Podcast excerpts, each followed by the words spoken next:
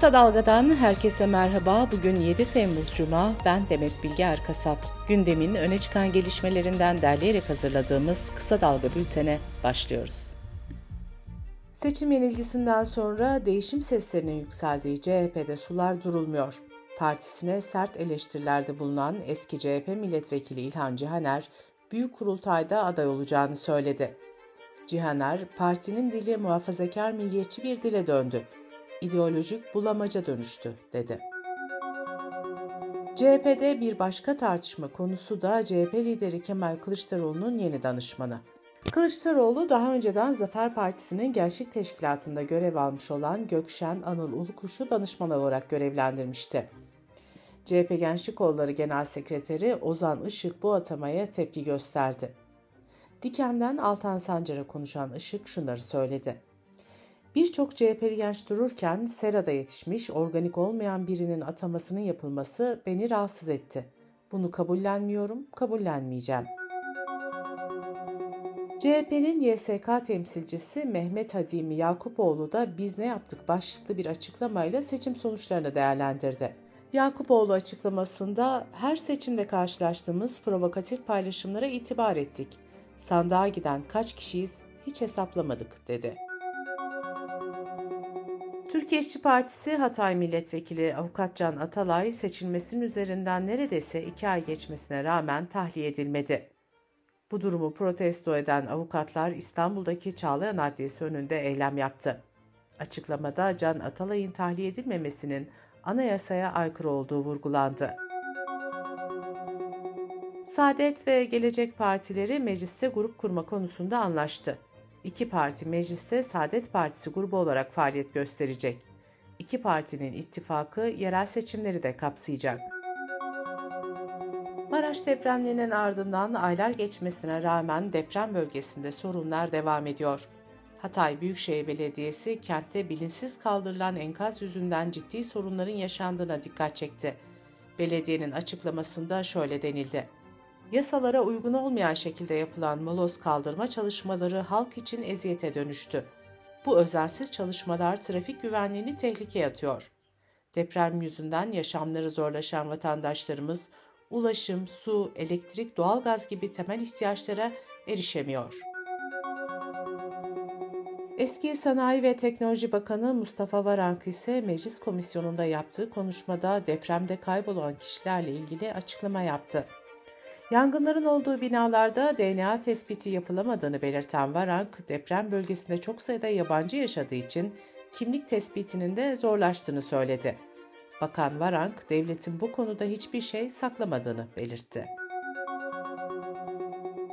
Meclis Kadın Erkek Fırsat Eşitliği Komisyonu üyesi CHP Milletvekili Ayça Taşkent, ev emekçilerinin çalışma koşulları ile ilgili rapor hazırladı. Taşkent'in verdiği bilgilere göre Türkiye'deki yaklaşık 2 milyon ev emekçisinden sadece %2'si sigortalı. Türkiye'de ev hizmetlerine giden her 10 kadın işçiden 3'ü cinsel, fiziksel şiddete ve mobbinge maruz kalıyor. 4 Temmuz 2023 dünyanın yaşadığı en sıcak gün olarak kayıtlara geçmişti. Boğaziçi Üniversitesi'nden Profesör Levent Kurnaz, 2023'ün insanlığın yaşadığı en sıcak sene olacağını söyledi. Profesör Doktor Kurnaz, Türkiye'de en yüksek sıcaklık rekorunun kırılacağını ve 50 derecenin üstünün görüleceğini vurguladı. Kısa Dalga Bülten'de sırada ekonomi haberleri var. Türkiye İstatistik Kurumu yıllık enflasyonu %38 olarak açıklamıştı. Merkez Bankası Haziran ayına ilişkin aylık fiyat gelişmeleri raporunda döviz kurlarındaki artışın enflasyonda etkili olduğunu belirtti. Bağımsız araştırmacı ve ekonomistlerin bir araya gelerek kurduğu enflasyon araştırma grubu da ekonomide gelişmeler raporunu yayınladı. Rapordaki tespitler özetle şöyle. Türkiye ekonomisi dış ve iç borç ve onların faiz yükü altında kilitlenmiştir. Ekonomik büyüme yıllık bazda Cumhuriyet ekonomi tarihi ortalama değerinin altında kalmıştır ortalama bir hane halkı bir otomobil bile alamayacak gelir yapısına dönüşmüştür. İstanbul Planlama Ajansı'nın İstanbul'da yaşam maliyeti araştırmasının da ilk yarı yıl raporu açıklandı. Buna göre İstanbul'da 4 kişilik bir ailenin ortalama yaşam maliyeti 35.380 lira oldu. Bu tutar yaklaşık olarak 3 asgari ücrete denk geliyor. Raporda en çarpıcı fiyat artışının %68 ile et ve kıymada olduğu belirtildi. Dolar TL kurunda yaşanan yükseliş pompa fiyatlarına yansımaya devam ediyor. Salı günü benzine gelen 2.11 liralık zammın ardından dün de motorun fiyatlarında artış yaşandı. Motorinin litresine ortalama 87 kuruş zam geldi. AKP en düşük memur maaşının 22 bin lira olması için kanun teklifi vermişti. Sağlık çalışanları ise memur zammını protesto etmek için bugün bir günlük iş bırakma eylemi yapacak. Genel Sağlık İş Sendikası grevle ilgili açıklamasında kamu emekçilerinin ısrarla yoksullaştırılmasını kabul etmiyoruz dedi. Ticaret Bakanlığı ikinci el otomobillerin sıfır otomobillerden pahalıya satışını yasakladı. Bakanlıktan yapılan açıklamaya göre tavsiye fiyatının üzerinde ikinci el araba satışına 300 bin liraya kadar ceza verilecek. Dış politika ve dünyadan gelişmelerle bültenimize devam ediyoruz. Türkiye ve Mısır arasında yıllar sonra karşılıklı büyükelçilerin atanmasının ardından Mısır Devlet Başkanı Sisi'nin 27 Temmuz'da Ankara'yı ziyaret edeceği belirtildi. Independent Türkçe'nin haberine göre Ankara'da Cumhurbaşkanı Erdoğan'la bir araya gelecek olan Sisi, hem ikili ilişkiler hem de bölgesel gelişmeleri görüşecek. Fransa'da 17 yaşındaki Nahalme'nin polis tarafından öldürülmesi sonrası başlayan eylemler tam bitmişken siyasi partilerin de aralarında olduğu 90 kuruluştan kitlesel gösteri çağrısı geldi. 90 kuruluş ülkemiz yasta ve öfkeli diyerek 8 Temmuz'da kitlesel eylem çağrısı yaptı.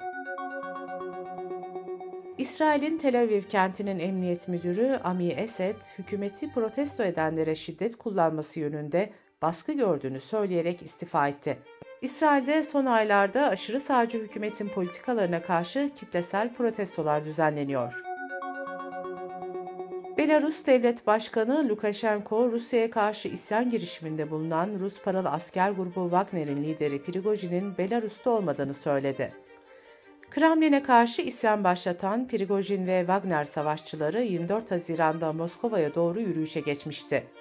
İsyan, Kremlin ile Prigojin arasında varılan anlaşma sonucu aynı gün sona ermişti. Kremlin yönetimi Prigojin'in Belarus'a gideceğini duyurmuştu. Prigojin ise 26 Haziran'dan bu yana herhangi bir açıklama yapmadı. Hollanda hükümeti okullarda cep telefonu, tablet ve akıllı saatleri yasaklamaya karar verdi. Yasakla ilgili kuralları ilk etapta okullar koyacak. Öğretmenlerin, öğrencilerin ve velilerin anlaşması halinde bu tür cihazlar tümden yasaklanacak. Fransa'da yaklaşık 3 yıldır anaokulu, ilkokul ve ortaokullarda cep telefonu kullanımı tamamen yasak. Bültenimizi kısa dalgadan bir öneriyle bitiriyoruz. Gazeteci Yeşim Özdemir'in hazırlayıp sunduğu Kitap Konu Kahvenin konuğu gazeteci Nilay Örnek yazma hallerini anlatıyor. Kitap Konu Kahveyi kısa dalga.net adresimizden ve podcast platformlarından dinleyebilir, YouTube kanalımızdan izleyebilirsiniz.